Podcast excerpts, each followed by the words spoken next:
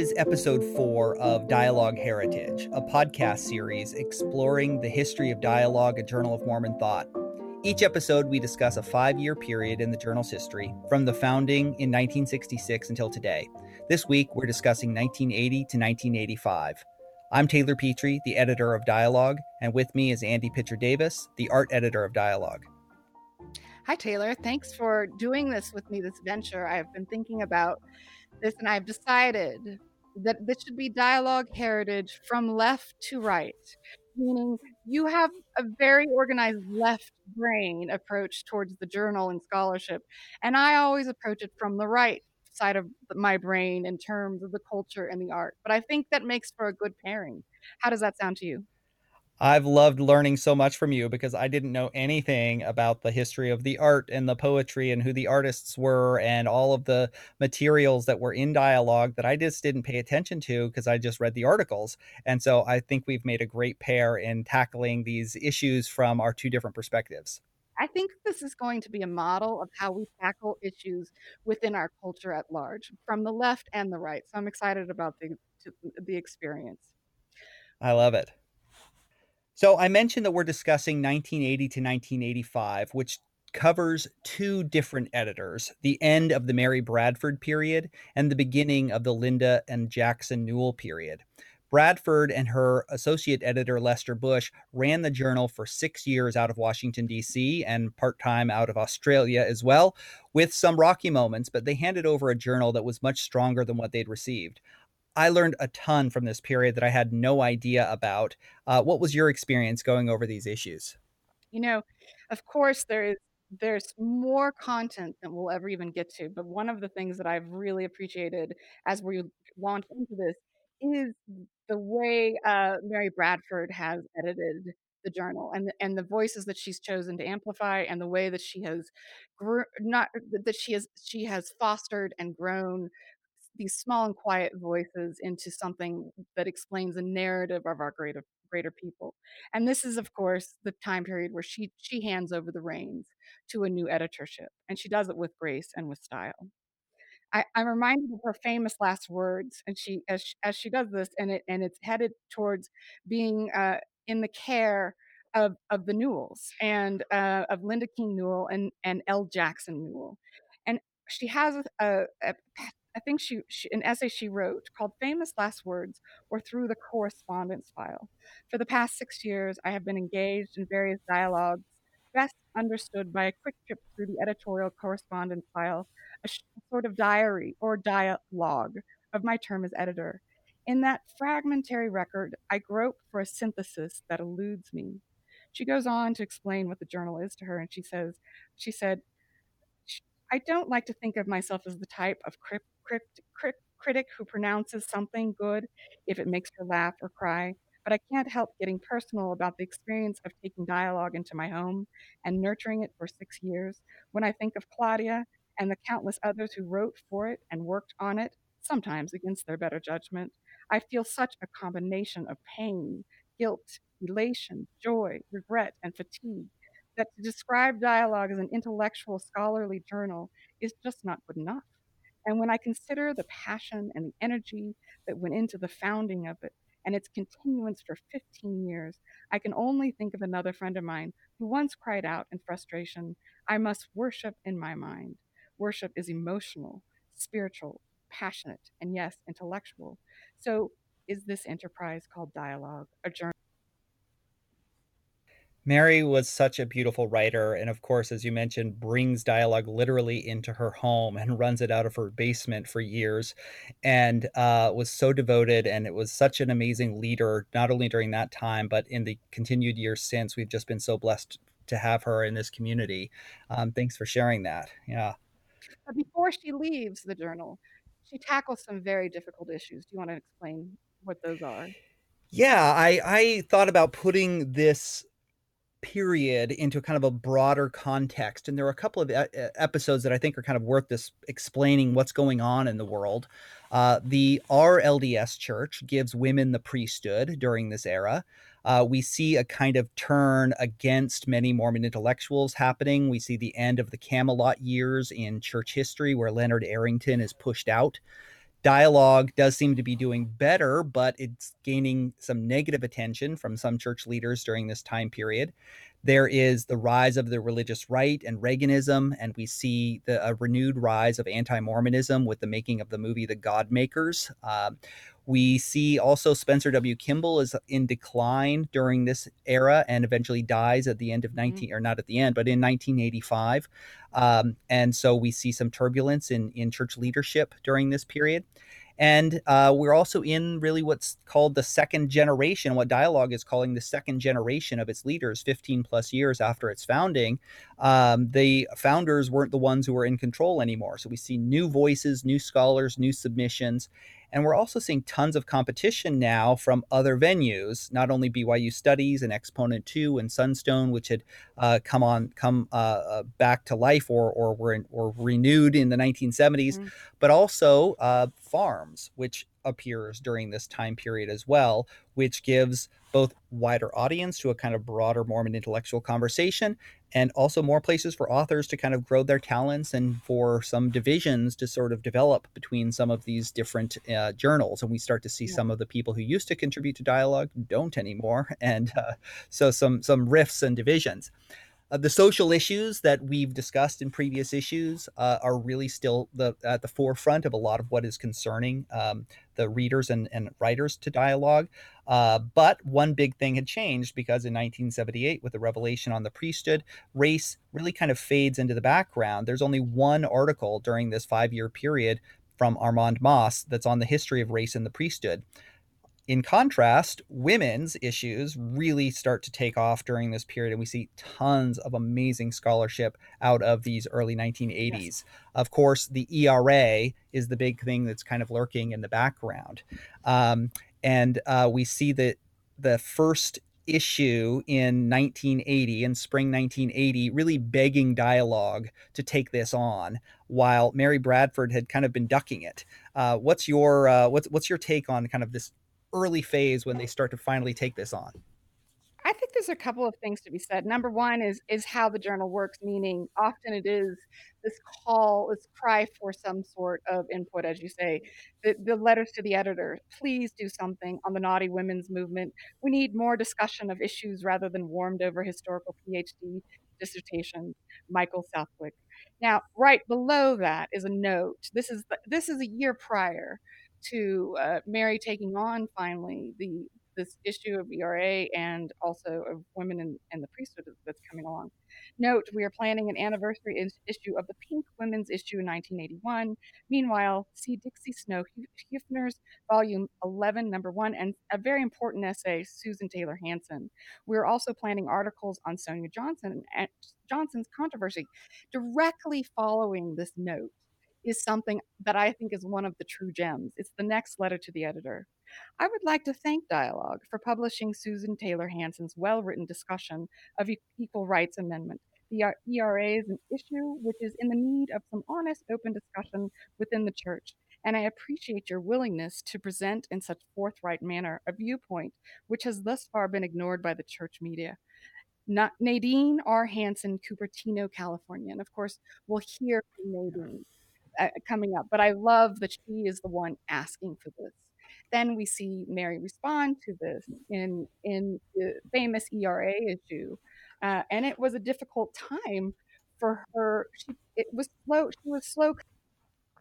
Did you see the editor's note? There's a lovely editor's note at the beginning of this the issue, and this is summer of 1981.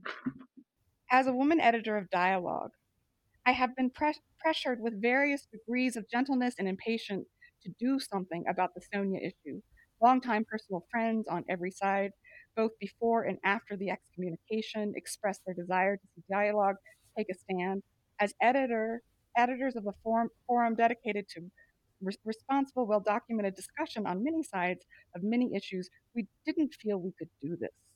And to be honest, as members of the church, we found it difficult because we were not in agreement among ourselves, either on aspects of the Sonia controversy or on ERA or on the best way to deal with them.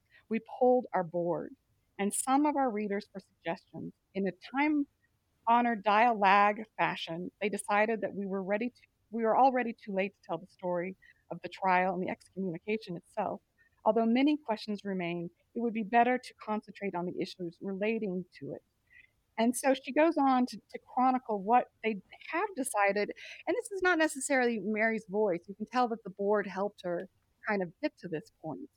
And, and, it, and it speaks to the environment uh, around which both Mary and Sonia were operating there on the East Coast it's such a fascinating moment and we really finally see the uh, dialogue the journal take on this issue in 1981 this is two years after sonia johnson who was the head of mormons for era came into conflict with church authorities and was excommunicated in 1979 this was such a huge really national news issue. Everybody in the nation knew the word, knew the name Sonia Johnson, and uh, uh, she had become a kind of symbol um, of uh, resistance to uh, patriarchy, a resistance to the church, and the kind of bad feminist that many members in the church uh, worried about. Uh, would would happen to women who kind of take took on this uh, this perspective, and so everybody kind of had to have an opinion about Sonia Johnson, and she was a household name uh, in, in the church during this time period, and so you finally see the church taking or the the journal taking this on one of the things that I think is really important, and there again, we're going to talk about the fact that there's a call, there's an address to an issue, a call for an issue, address to an issue, and then there's a follow up. And I think it's very important that in the next uh, next several issues later, there's a note by Gene Sessions in the brief notes, and he and he addresses this, and he says, which is really important. He says, as the ERA missionaries. Uh, to Utah were knocking on their first doors in the late spring of 1981, the Reagan administration announced that Rex Lee, dean of BYU's J. Reuben Clark Law School, had accepted an appointment as a U.S. Solicitor General. While only the most embittered liberal might suggest that the two events had any connection, anyone who had read Lee's polemic against the proposed amendment entitled A Lawyer's Look at the Equal Rights Amendment could not have missed the significance of it. Having previously served as Assistant Attorney General in Washington and with his current service as head of BYU Law School, Lee comes to this new job with eminent qualification. He goes on to say that Lee is part of a community of Mormons that work in the Reagan administration that are very, very conservative and very funded. So, in this hostile, this is who Mary is living among. Mary lives one stake over from Sonia Johnson, maybe one stake over from Rex Lee. So as she is, seems quiet, I think also a lot of that is is a diplomacy. Mary was in support of the ERA at the time her husband was a bishop. So I before we say Mary did not take on this issue or dialogue did not take on this issue, I think it's important to understand the culture of in which the issue was brewing. It was not a simple matrix. It was a, it was a, a hostile environment. Of course, uh, Rexy Lee is the father to Senator Mike Lee today, yes. uh, and so we see some some interesting continuities there. But there's a third person. There's actually two other people that I think are worth m- throwing into the mix here. Yes. One is Beverly Campbell, Absolutely. who is the anti-ERA spokesman for the LDS, spokeswoman for the LDS Church. She was a sort of LDS version of Phyllis Schla- Schlafly. She was Schla- Phyllis Schlafly. She was the anti Sonia Johnson, really. And uh, the two had been invited to speak on the Today Show, but Sonia Johnson had refused to appear alongside her. Um, and uh, uh, the first thing that the that dialogue does in the spring of 1981 is actually devote a, a big section of an interview with Beverly Campbell, and it's an excellent interview. I yeah. I presume that Mary is the one, but Beverly Campbell is also in Virginia and also probably one or two stakes away from all of this. Uh, these were all neighbors, right? And uh, so so I think the Beverly Campbell story is an important piece, and those interviews and and letting her sort of lead off the anti-ERA perspective, lead off the journal in 1981 is is an interesting thing. The second person that I think is in the background here is interestingly Fawn Brodie. Mm-hmm. Absolutely. Uh, why? Well, she dies during this time period. She dies, I think, in, in 1980 or the beginning of 1981. Mm-hmm. And so there are then a series of memorials. Sterling McMurrin gives a memorial to her in 1981. Uh, and then in a later issue that year, there's another oral history about her. And why is she important? Well, before Sonia Johnson, Fawn Brodie was the most famous woman excommunicated from the church a generation before, and, uh Do you know what year she was excommunicated? I think it was very close around the ti the publication of her, uh, Joseph Smith biography, um, No Man Knows My History, and I think it was in 1956 or 7, something like that. Does that sound right? Actually, 1945. 1945, Nineteen wow, okay. in her it's in the interview in there, sorry about that, but but it's in it's interesting to me because that is a long time to go without any major excommunications. And so, uh so the fact that there is her death and the kind of memorials that are going on around her link her, of course, to Sonia Johnson, not only, uh, in in their public excommunications as women who were seen as opposing church leaders, uh, but also in the kind of strange timing around the the the Fawn Brodie coming back into the public consciousness around her death. So, all of these things are kind of shaping what's going what's going on here. Of course, after the Beverly Campbell interview, there is a long interview with Mary Brad Mar where Mary Bradford interviews Sonia Johnson, and, um, and again, you kind of get this deep dive into her, and it's a challenging interview. Again, it challenges her and asks her to to defend herself on a bunch of issues. Um, It's near uh it's nearly an interrogation. It is it is a hostile interview. It's it's pretty tough. It is because it's a lot about her divorce, which happened right Mhm. around the same time, and around her children, and whether or not she treated her children. There were all sorts of rumors that were spreading around around this. Yes. It yeah, it was a pretty a pretty tough tough one. Yeah, yeah. You know, one of the things that's quite interesting is I as what's happening also in this story a little bit is Mary is asking, "Don't you feel like you're part of this Mormon tribe? Do you feel like you are belying your alliance with the church?" And and Sonia's like, "I don't know that I'm part of a clan that is so that that that that was an issue." One of the things that's interesting we find in the Odyssey of Sonia Johnson, much of her time prior to moving to Sterling, Virginia, she was abroad in many different countries or in Berkeley and was able to think outside of the idea of clanism, I believe. Um, she Hmm. she is is sort of symbiotically, um, uh, evolving into feminist thought along with many other LDS women, prominent LDS women. She does it in a different way. She's interested in the civil rights and the equality of of there more than she is in a religious setting. So so I think that that's important because one of the things that that I feel like Mary says is, "Well, are you no longer one of us? If you're" you know, and Sonia's sort of like, "I I think I've moved past that in some ways." The ward that she's in and she talks quite a bit about her bishop in this ward, and his name is Bishop Willis. And she talks about how there was, uh, you know, this that there was a very sexist it was a very sexist ward, that it was that that there was a lot of, um even when Kimball said, "We can have women give prayers in church," Bishop Will Willis just was not gonna happen have this happen.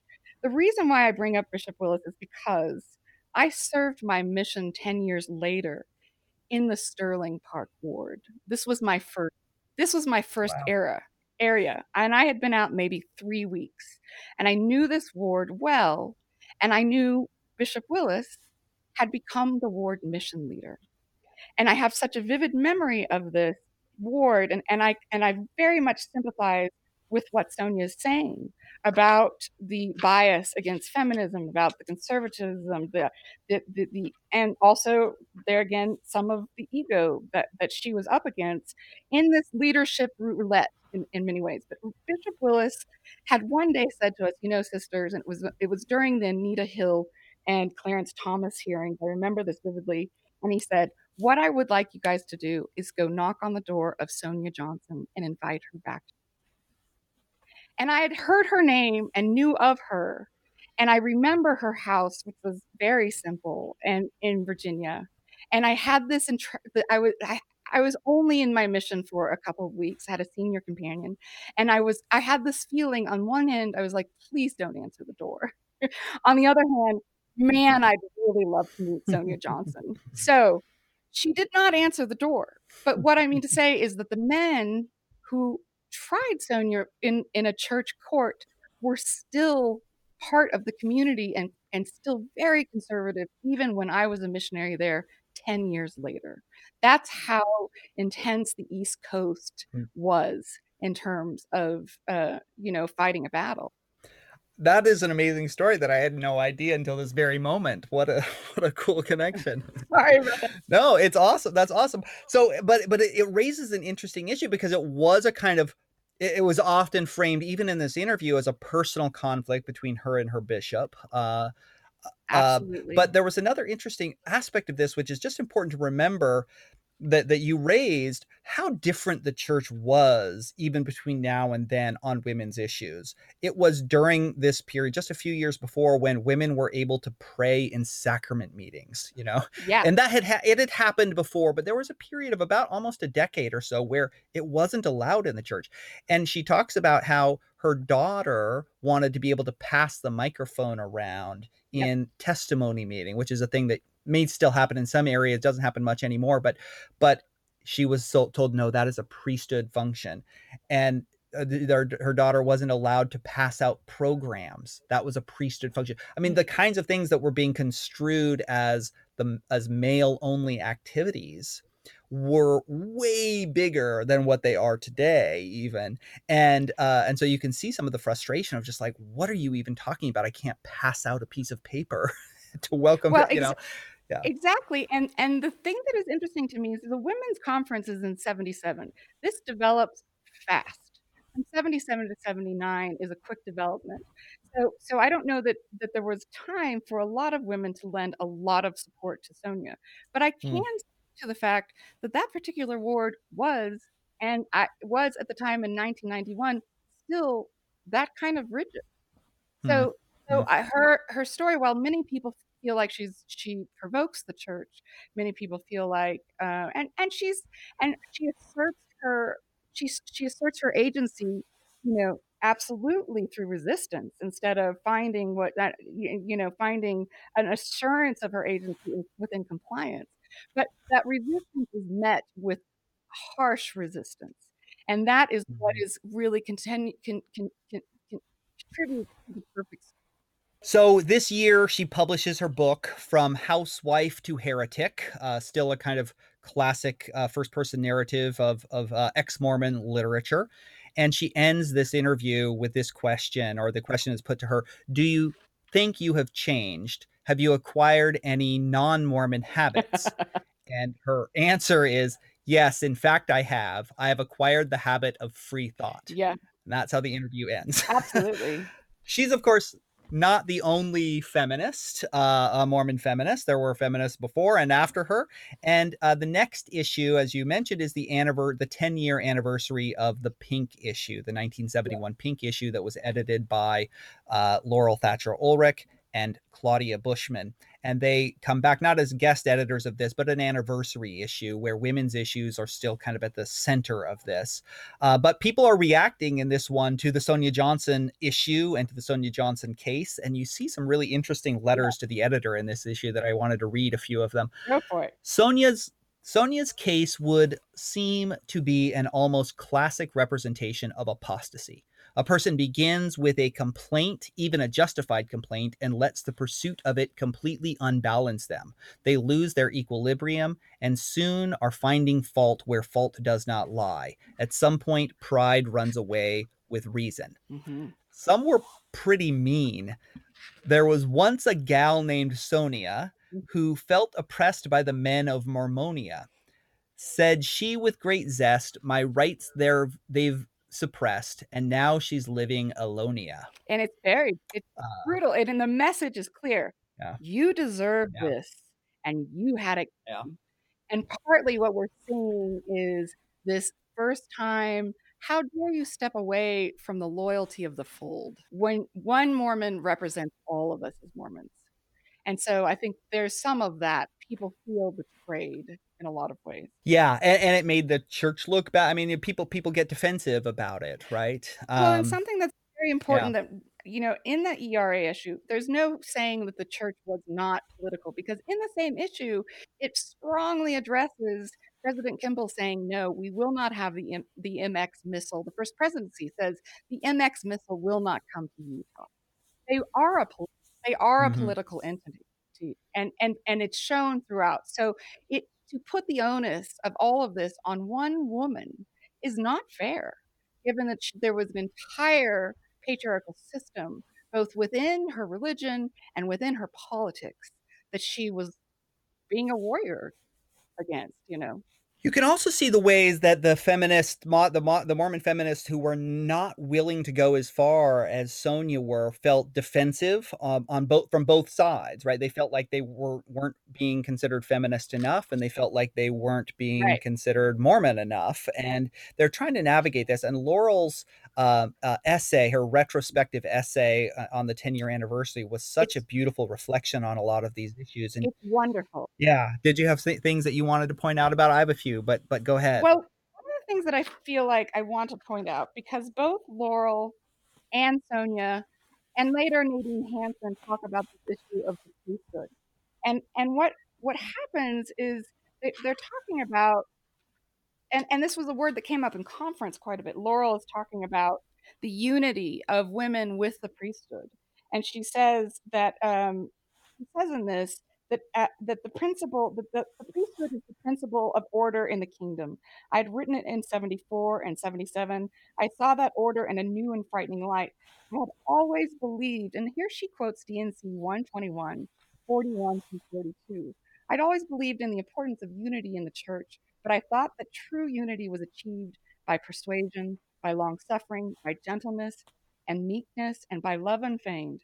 Now I was told it was simple a matter of following one's file leader. I don't know where this term came from. I don't like it. For me, it conjures up images of marching infantry or geese. Why should children of God waggle along in single file, each a paper cap, pa paper cut out of the other?" So she talks about the qualification of the priesthood being and and the qualification of of of of women being unified with the priesthood being exactly as D&C says it should be, by persuasion, long-suffering, and gentleness, and this is what Sonia says when when when, uh, Mary says, or "What do you feel like, um, that that women should have the priesthood?" And she goes, "I I I don't think that that is a right that is given to any one gender or another. I think that there again, the priesthood and the power of God is exactly" and she quotes almost the same scripture. So I think that that's very important to kind of mention, and of course, Laurel goes into some of the history, uh, that is safe enough finally to talk about 10 years later about that 1st issue of Yeah. So, it well, I it's interesting, I think, because the Laurel versus Sonia, and they're not really in in opposition directly, but but I think it's a it's an important to put them into conversation with each other, shows how much these issues were actually de being debated between women. The issue of feminism wasn't women versus men, it was often Yeah. women versus women, and, uh, and so we we see the ways that she kind of is reflecting back on the content of that first 1971 issue and is a little embarrassed about it and a little felt like it was maybe a little not fully as matured as Mormon feminism would become over the next decade. Um, and she talks about the issue that we had discussed in in 2 issues ago, or 2 episodes ago about how Bob Rees kind of chastised her about it not going far enough, right? So, she says, "How did Bob Rees expect us to write about polygamy or the priesthood when we couldn't even write about housework without risking a schism? So it was that my first feelings of feminist outrage were directed not at the Brethren, but at the kindly gentlemen at Dialogue. Who did they think they were presuming to tell us what Mormon women should want? The pink Dialogue proclaimed the values of women's voices, yet in 1971, few Mormon women were really prepared to speak. Before we could write with any depth about tough issues, we had to do a little more experimenting with our own lives." So you see the ways that she feels like she has grown, and she literally has she over the course of this decade, she entered into a PhD program, got a PhD Yeah. with 6 kids. Claudia Bushman, same thing, had gotten a PhD, and both of them become professors. A lot had changed in the since, uh, since 1971. Um, Well and I I I wanted to Oh, go go ahead. I want I have a couple lines from that essay that I just love, but go go go ahead. I think also and and at the end, she says something really important. I think that also this speaks to the fact that well, first of all, I wonder if they thought that that first pink issue would be a one one-time opportunity to say it all. But we're talking about a a a group of people who have nav- navigated their own geography of injury and they're coming together. And as one moves and shifts, it threatens the position of the other within this within this system of using their agency within compliance. And so while they're pushing the boundaries and, and exerting power, it is a threat to, to directly to the person next to them. And that's how unstable women were in, in terms of being able to own their voices at the time. The thing that, that I like about this as well, because this shows up among uh, uh, also Nadine and, and several others, is, is that Stone, or sorry, uh, Laurel is reading. She's like you say, she's in, she's finished a PhD program and she is studying intellectual feminism among other religions. She mentions Marilyn Warenski and that she'd been reading a book called Patriarchs and Politics, and it was published in '78. And these women are reading these books by these by by intellectual women of other religions, and they're asking the question: if they can do it, then why can't so she has she has this line that I think really captures it as one that that is a, a mem- of the many memorable lines of Laurel Thatcher Ulrich. This is one of them. Uh, a feminist is a person who believes in equality between the sexes, who recognizes discrimination against women, and who is willing to work to overcome it. A Mormon feminist believes that these principles are compatible not only with the gospel of Jesus Christ, but with the mission of the Church mm-hmm. of Jesus Christ of Latter day Saints. And there you can see where she is maybe departing from someone like Sonia Johnson. Uh, uh, not explicitly, but implicitly, a Mormon feminist believes that these are compatible with the gospel and with the mission of the church. And that's where uh, she tries to really situate her, herself and the kind of Mormon feminism that she pushes forward. And she, this finds might, it well, she finds it faith uh, faith assuring. In the end, the, interestingly enough, the meta, the scripture story that she reaches for is Lehi's vision and the iron rod. And she talks about, you know, I've always been the letter writer. I've been the one that the protester. I have been the Liahona. For so long, I have been the Liahona. And, and she says, she says that Lehi's story has particular relevance for Mormon feminists as the as the retching struggles of the past five years have forced us to reach for eternal and enduring amid the transient and temporary, we have felt and grasped the iron rod. On the end, in, in the end, she says, "Now faith is the substance of things hoped for, the evidence of things not seen. To care enough about the church, to want to see it better, to cherish the past without denying the future." To love and respect the brethren while recognizing their limitations, to be willing to speak when no one is listening, all of these things require faith. Because, and this is so important. This line is so telling because I am not at all certain that the next decade will be any easier for Mormon women than the last. I offer these personal expressions as a kind of testimony. Ten years ago, in a small gathering in a living room in Newton, a few women began to talk to each other. Struggling to produce an issue of dialogue, they not only discovered the value of the personal voice, they learned the importance of accepting responsibility for their own perceptions, risking conflict. They grew in their ability to serve, opening themselves to others.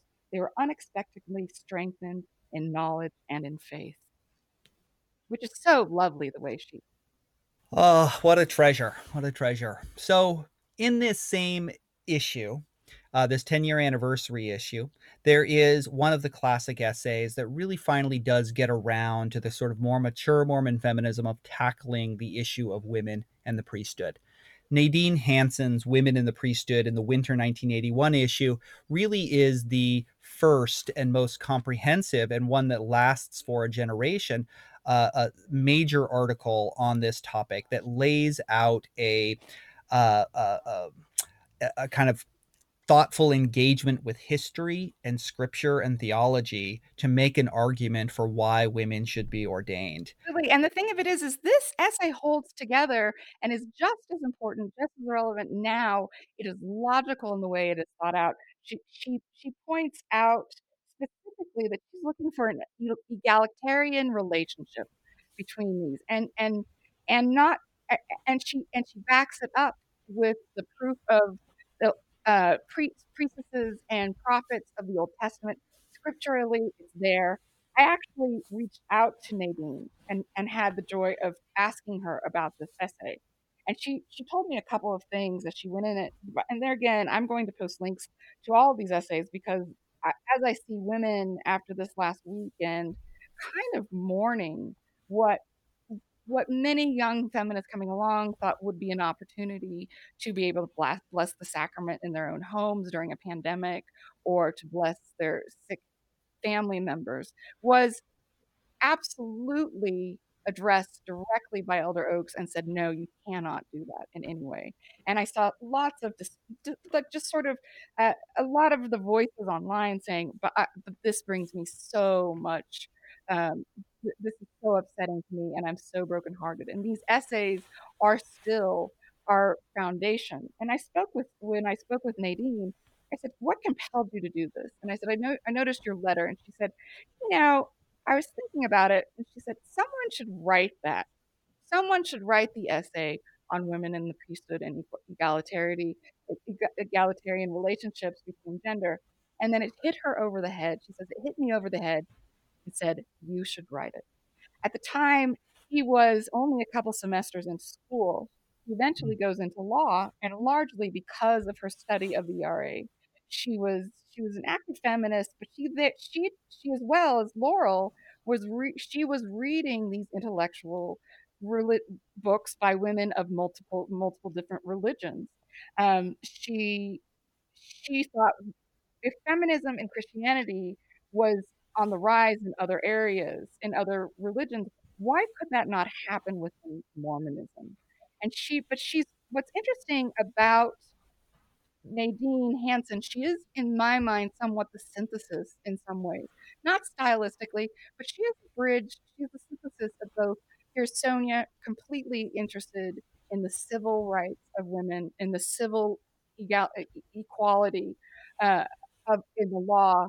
And here is Laurel saying, Here's my testimony. I love this church. And what Nadine does so seamlessly and beautifully is she decides to attack, to not to, to approach both the civil rights and also the idea of the leadership within religions, being able to be more of a presence there. She had read Rex Lee, Rexley's book against the ERA. That compelled her. She had been part of the League of Women's Voters because she thought it would be safe.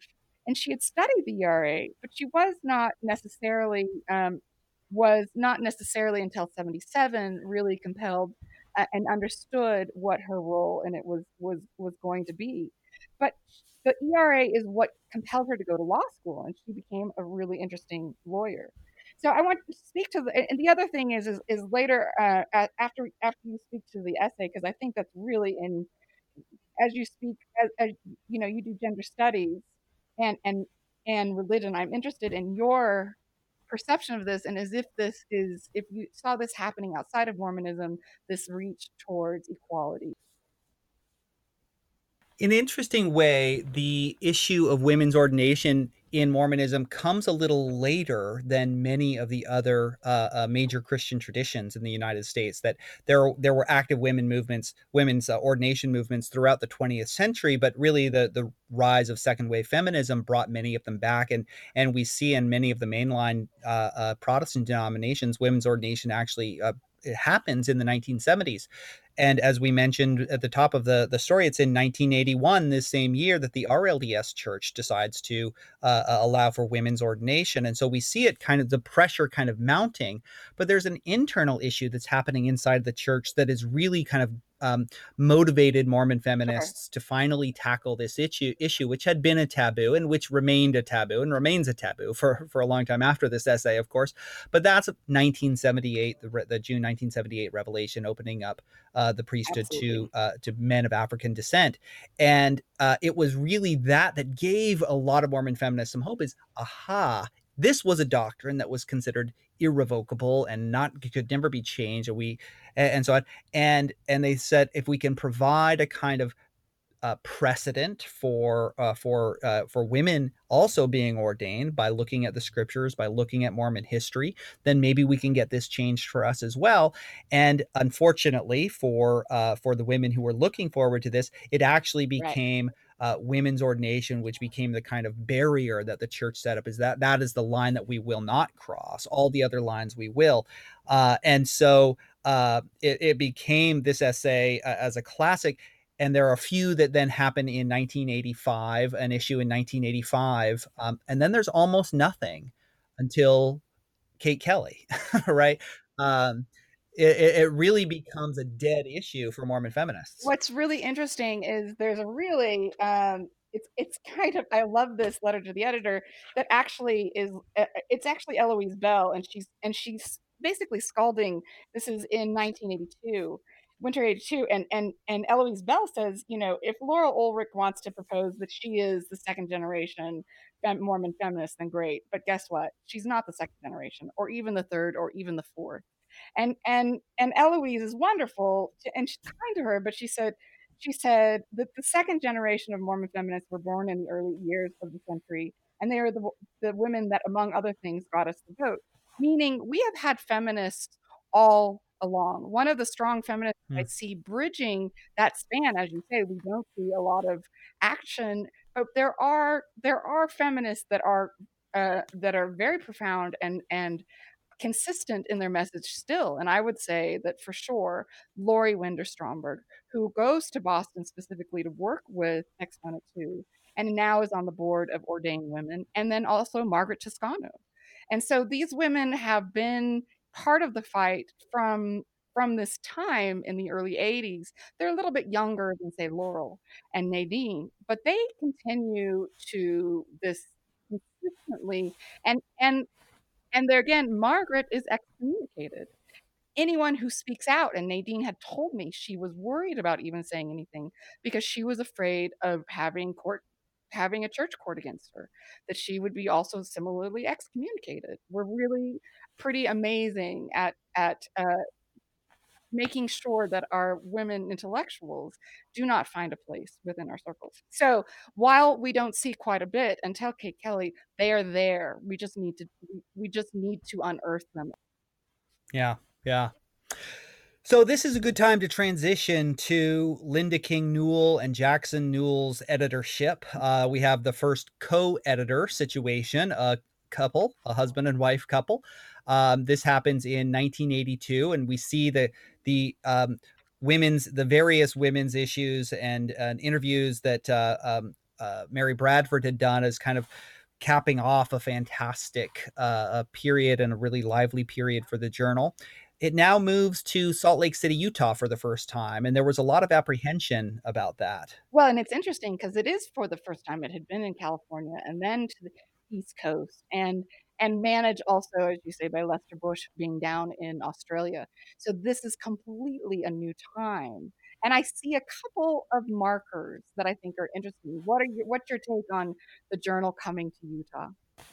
Well, I, I was curious about it because so many people seem to think that uh, there's a kind of anti uh, Utah Mormon vibe among a lot of the Mormon intellectuals who weren't in Utah that felt like the Mormon intellectuals in Utah were not really up to snuff to the kinds of things that they were dealing with outside of Utah, and so they there was some concern about about them. Uh, yeah, what were you seeing and what were you thinking? You know, it's funny because there again, here is my right brain approach.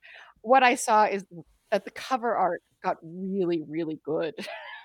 Oh, and I, I you know, and this is very strange, but I'm looking right now at a, at the issue. It is summer of 1983, and it is a gorgeous intaglio hand pulled print by Jenny Christensen, who's one of my favorite favorite artists. And all throughout uh, are her prints that are just beautiful, and still to this day hold as as as uh, just some of the best artwork our artists are making. She has artwork by Gary Smith there's there is and it what the ind, what it indicated to me is that sh- that that uh, the editorship now the journal is a, has a larger circle to draw on. It's in a community a larger community positioned within a larger community of culture and of thought.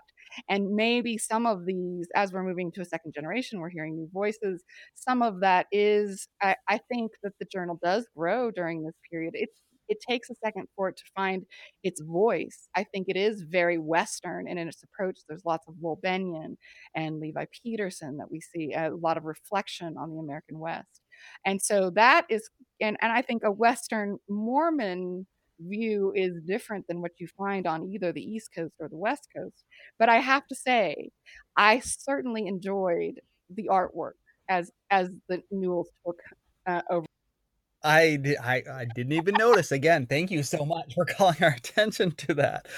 Um, the uh, in addition to the artwork, I think we also see I, want to put this the right way. Uh, maybe a, a, greater professionalization of the journal. It's run a little bit more, not just by Mormon intellectuals, but but by people who are in university settings and who um, and maybe have access to why there's these are issues that are packed with content if you look through them, uh, and they're quite amazing. Um, they have a vision about this uh, uh, journal as they take it on that they write about in their first issue that I think is still relevant. I wanted to just kind of highlight what one of the things that they say about it. They say that he, they have uh, these are the purposes of dialogue. One, it offers substantive reading for educated members of a church. Number two, it provides a forum for exploring the nature and implications of LDS church history, theology, and current practices in an environment characterized by both intellectual integrity and goodwill. It seeks to express creative thought in literary, scientific, and artistic domains for the enrichment of Mormon culture. And four, it nurtures a community of responsible and reflective Latter day Saints who find dialogue not only an opportunity to express their own ideas, but also a chance, however unwelcome at times, to shape the mm. culture to which they belong. And they, these are the, the things that still I think guide the purpose of dialogue and where it fits into LDS culture. And uh, I just found it a really quite striking, clear, clear statement of purpose for uh, for what the journal is all about. And let me ask you a question, because one of the things we did address in our fir- very first podcast was this balance between uh, scholarship and culture. And in Mormon scholarship, at the beginning of that period in the 60s so many were literary people you know they were they taught literature or it was it was heavy on the story and the narrative and and that sort of thing and there's been a shift i think away from from that towards some of the harder social science within mormon scholarship the, the, the history historians the, this more serious research. Do you think that this is the period that, that this or does that happen a bit later that's a really interesting question. That's a really interesting question. And, and I think that it's relevant here for a couple of reasons. One is that Linda King Newell herself is a historian. She's working on what becomes her famous book, Mormon Enigma, Emma Hale Smith, that comes out in 1984, and she she's already working on it, of course, while she uh, at the beginning of her editorship. And she's a historian. She's plugged in with the historians community, and many of the essays that really spark a lot of controversy, I guess we could say, that we'll discuss in a little bit more detail, are from historians. And as we said also at the outset, church history has become a controversial issue for the leaders of mm. the church, and they are cracking down on historians. So it could be in part that there's just a lot of friction and sparks flying over church history here that uh, that maybe raises the stakes a little bit um, uh, during during this era in a way that we didn't see in the 1970s, right? Um, so the 80s, we we really it's really taking off. Well, the cosmic soup is changing in recipe. That is for mm. sure, and it's very interesting to see how that kind of unfolds. Yeah, well, I was going to just say, give two other quick biographical details. Uh, as we mentioned, Linda is a historian. Uh, uh, Jackson, her husband, is uh, the dean of liberal education at the University of Utah, and they also hire on and recruit Lavina Fielding Anderson as an associate editor. Um, Lavina becomes the editor of the journal at a later period, so we'll talk more in detail about her. But she had a lot of editorial experience that the other two editors didn't have. And fascinatingly, she had just been fired from the Ensign right before all of this. Um, and why was she fired? Well, in 1981, Elder Hartman Rector uh, gives a general conference address that was uh, very controversial. It actually made the New York Times. Mhm. Um, it said some very negative things about homosexuality, comparing it to as, as an addiction and, and other, uh, other uh, really negative things. And uh, it was one of the episodes, one of the times where the church actually forced him to edit the Wow. comments in the print edition of the Ensign. And what does Lavina Fielding Anderson do? she leaks the original text of Hartman. Rector's talk to Sunstone, who publishes the unedited Oh. version of it. Now, today you can go back and read the edited version that was printed online in the 1981 Ensign, uh, but you can also watch the unedited video of Oh, Hartman Rector's talk today online as well. So I don't know if they haven't figured out that they or they forgot that they edited his talk, but you can go back and see what he what he said originally. But that actually got her fired from the Ensign and then hired by Dialogue during this time period. It's just a little funny side story that's worth mentioning. Well, I'm excited in the next 5 years to see Lavina's influence because her fingerprints are all over this journal, and she's such a gem and such of of a character, and so, um, so devoted to both scholarship, but also to, I believe, the culture and the people as well. So, I mean, it's exciting. It it's sort of like, I know that I know that it's a spoiler alert that Levina comes on, but I'm still excited for that plot development. So there are the, the one way of thinking about the Newell's tenure, at least from 1983 to 1985, are a series of conflicts with church leaders. And these are conflicts, in some cases, directly resulting from articles that were being published in dialogue, and in others, just kind of general suspicion. So in the spring of 1983, David Buerger publishes a an article detailing the second anointing, which did not go over well. Uh, the article had circulated among the 12 uh, uh, apostles in pre publication over the prior year. Uh, because David Buerger had asked advice from Howard W. w. Hunter about it, and Hunter then passes it around among uh, among the twelve. Before it's even published, Boyd K. Packer is condemning the article in public. He says that some foolish members claiming their interest in only academic or intellectual uh, uh, in only academic or intellectual presume to speak or write about sacred ordinances. So uh, uh, then we have, uh, of course, the God Makers as the kind of other background, which exposes the temple rituals as well. Um, uh, this movie, this evangelical anti-Mormon movie that that was going around, and um, so there's a lot of kind of anxiety around exposing the uh, temple secrets, including those that were reserved for really the highest order, the second anointing, which almost no members even knew anything about. Um, so this article was hugely controversial. And one of the p- figures besides Packer who really gets interested in this is Mark E. Petersen. This is actually the last year of his life, um, and he initiates an inquisition of several dialogue authors in the spring Oh of my. 1983. Um, he worked with the church correlation committee and identified authors who he found troublesome and then sent their names to their local church leaders. These leaders would then grill these uh, authors about their worthiness, their faithfulness, and their writings. Um, Lester Bush was called in, Armand Mauss, Gary Bergera, Gary Bergera, Sissy Warren, David Buerger that we mentioned, Peggy Fletcher Stack, uh, Scott Faulring.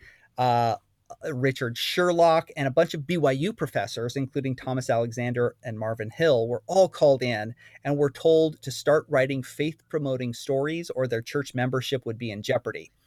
Um, Linda and Jack Newell were also wow. being investigated during this time period. And uh, so there's all of this kind of uh, pressure that's kind of focusing from the 12 directly uh, who are using then local church leaders to uh, to to bring pressure. This is all going to sound familiar because this happens Absolutely. again in the 1990s, of course, around dialogue, and so we want to see sort of lay the long history uh, behind all of this. Um, the effect, of course, even with the investigations, no no one was excommunicated or, or anything like that. But the investigations did have the effect of kind of polarizing dialogue, seeing it as a little bit more uh, out there kind of publication, maybe even slightly apostate despite the fact that again BYU professors were often even the targets of these of these inquisitions because they were publishing the kind of history that the church leaders weren't really crazy about. Um, so David Buerger's article on the Second Anointing actually wins the 1983 Wow. Mormon History Association's Best Article Prize. Uh, and uh, despite the fact that the church leaders were not very happy with it, the MHA awards it with the best article. So uh, it kind of has some uh, uh, some uh, long-lasting effects uh, that way, and remains one of the classic studies of it. Well, no, I think that there's interesting because there again, the culture is changing just a bit more, and these stories have become legends almost. You know, they're they're they're kind of hinted at and whispered, but Yeah. there's nothing on paper. Yet yet I I there again, I'm I'm proud to be part of an organization that has lore and mythology.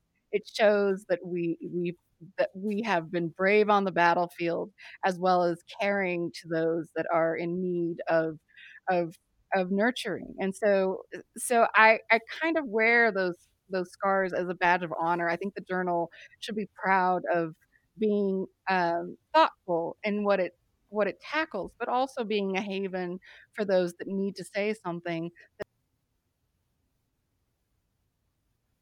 That, that last point I think is especially relevant because many of the things that they Yeah. were getting very upset about here were not controversial among historians and are not controversial today, even among the highest ranking church leaders who will consent, who, who will confess that all of these things are absolutely true. Uh, uh, so the, the fact that they're kind of ahead of their time and pushing these boundaries, ones that are not controversial, you could publish on these topics today and you're not going to get excommunicated. Uh, and so, uh, that it's just a different world and that they that these articles really help to to create among these issues is the spring 1985 mm-hmm. article by Mike, D. Michael Quinn, LDS Church Authority and New Plural Marriages, 1890 to 1904. If that those dates don't stick out to you immediately, uh, it was controversial because he suggested that with first presidency approval and uh, many of the apostles and others continued to solemnize plural marriages after mm-hmm. the manifesto in 1890 declaring the end of plural marriages. Uh, it's the first major documentation of the continuation of plural marriages during this during this time period and really sort of blew the lid off of a, a, a a secret that people simply just didn't know uh, was going on, and uh, except for, of course, the descendants of those relationships. um, because they were the grandkids or the kids, you know, uh, uh, who, who who many of the general authorities grew up with the kids of those relationships for in the early 1900s. You know, and, and there's just this bit of see no evil, hear no evil, speak no evil, and and and in reality, our culture and, our history is much more complicated than that. So, and I think that that's what dialogue does. It sees it, it hears it, it speaks it. Yeah. So Quinn was at BYU at the time, and the publication of this article kind of marks the beginning of the end of his career there.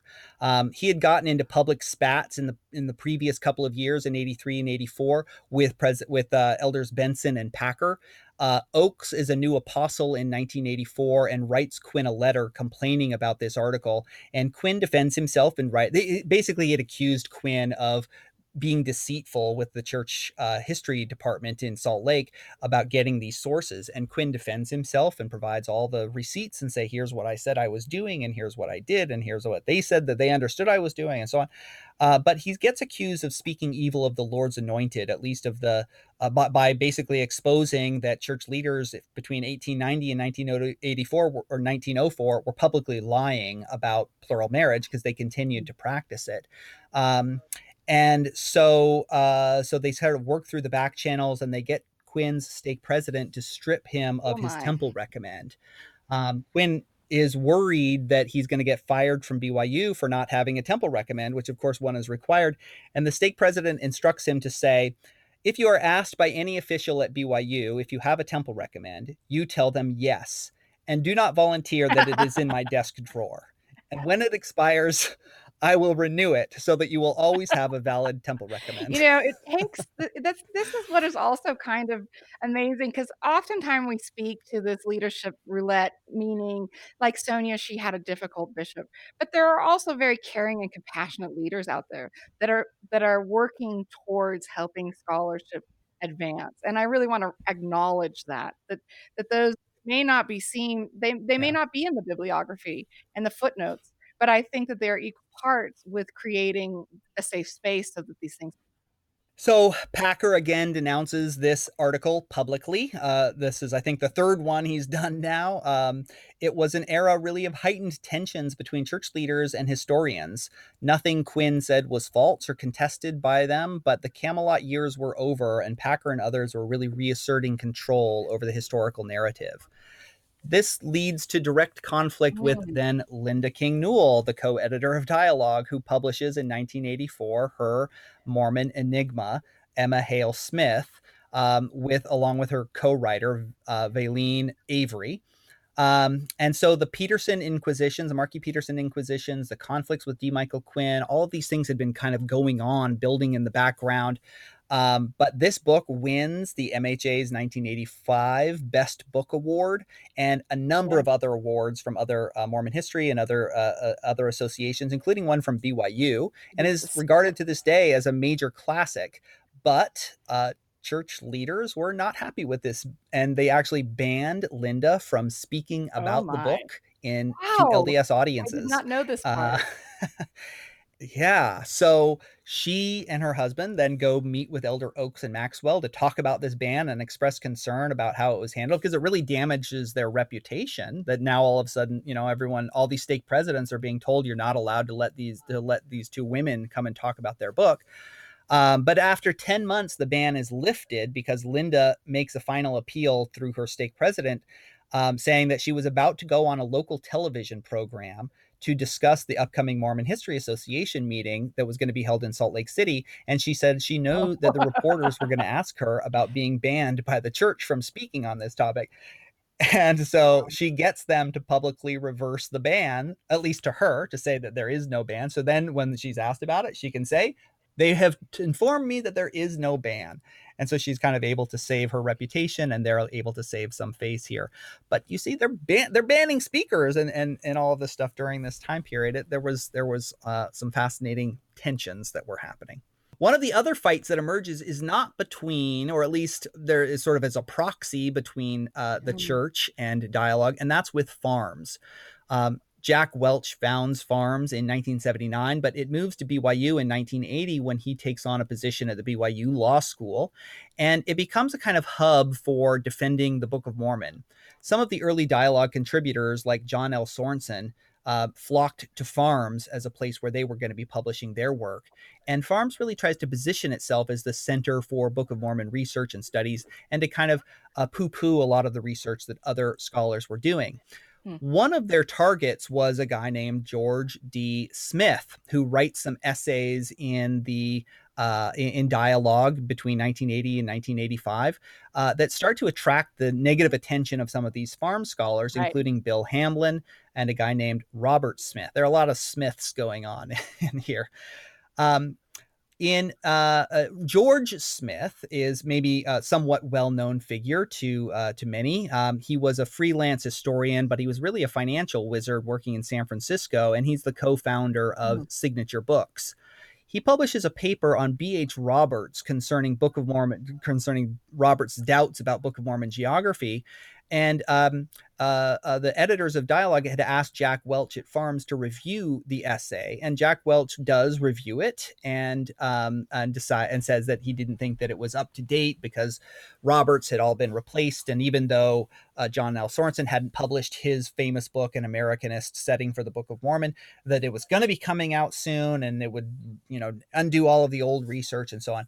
But Dialogue decides to publish George Smith's essays on on uh, B.H. Roberts anyway, and this kind of makes its way to Neal A. Maxwell, who was a friend of Welch and others, who writes a memo saying that uh, they Hmm. needed to res- Wow. to quote respond to the recent ramblings of George Smith.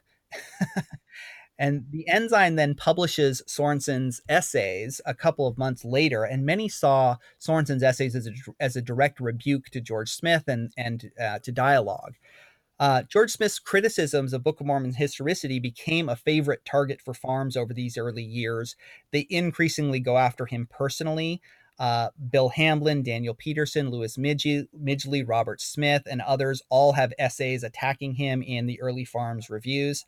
And uh, we're going to cover this a little bit more in the 1990s when these heat up even more uh, between signature books and FARMS and where dialogue sort of sits in relationship to these two. But it's important to kind of trace these back to uh, these early conflicts, back to what was happening on the pages of dialogue in uh, these five in this five year period. Well, I just have one last thing. I want, uh, I'm jumping back finally, actually, to spring of 1981.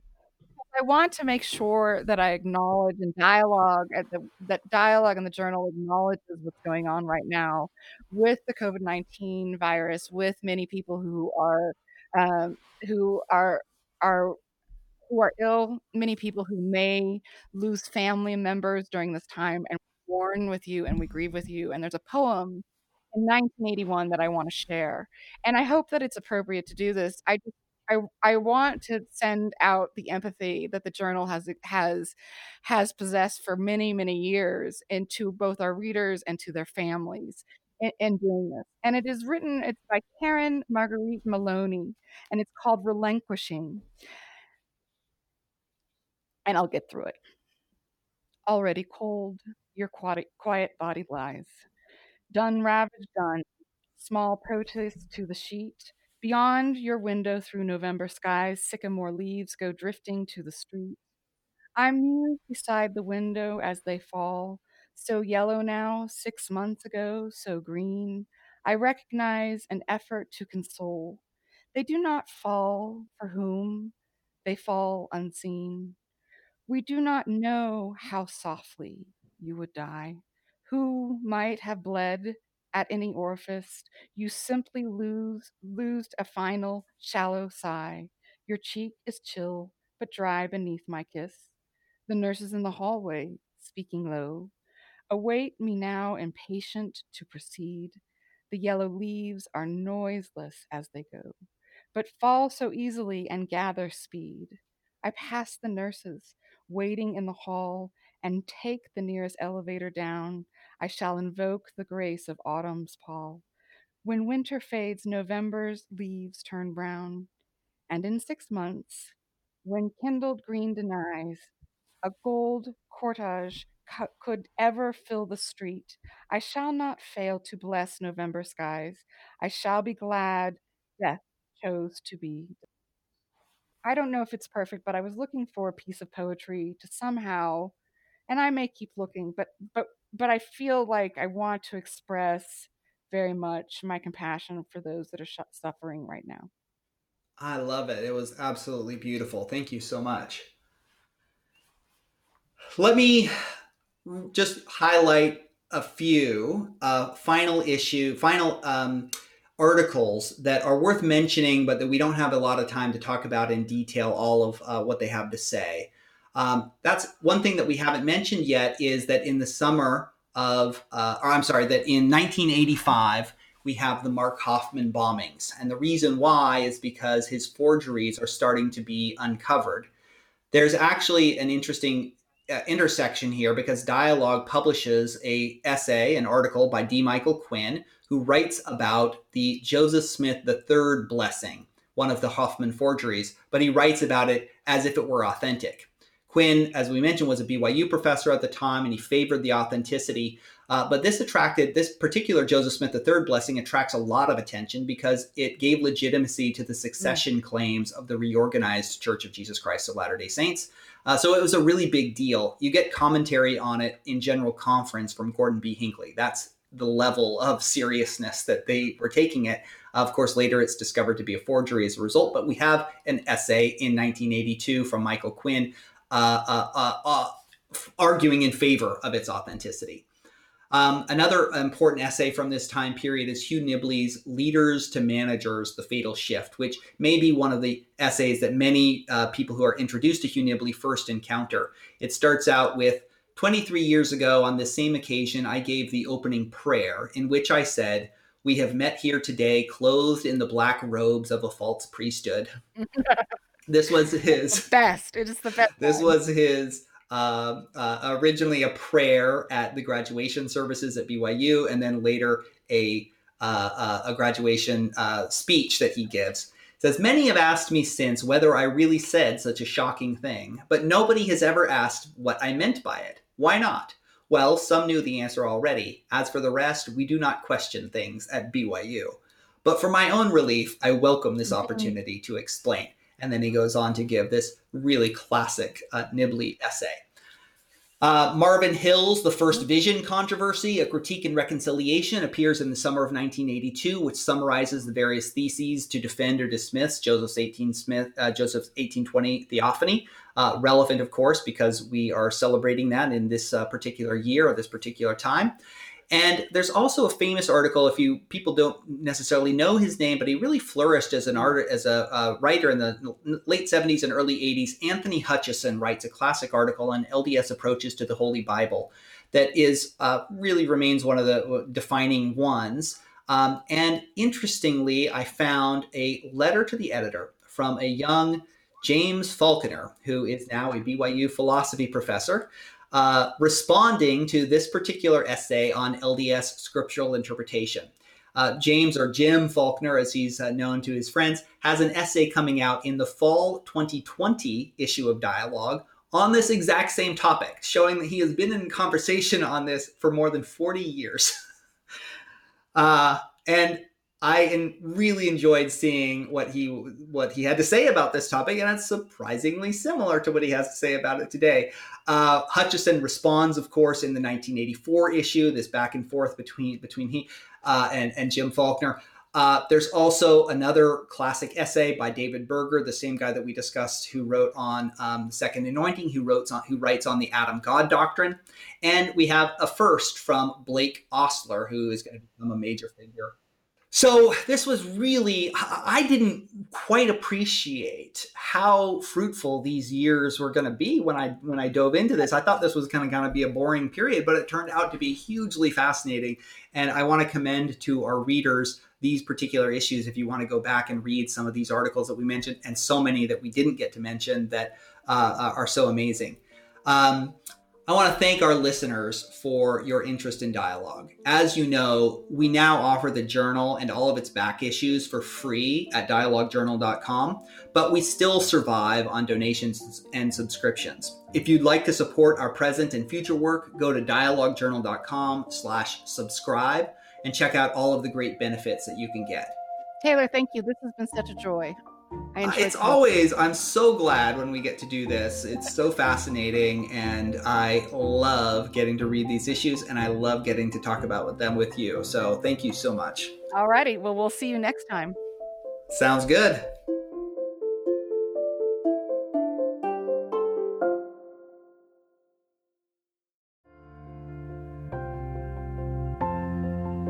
We are Dialogue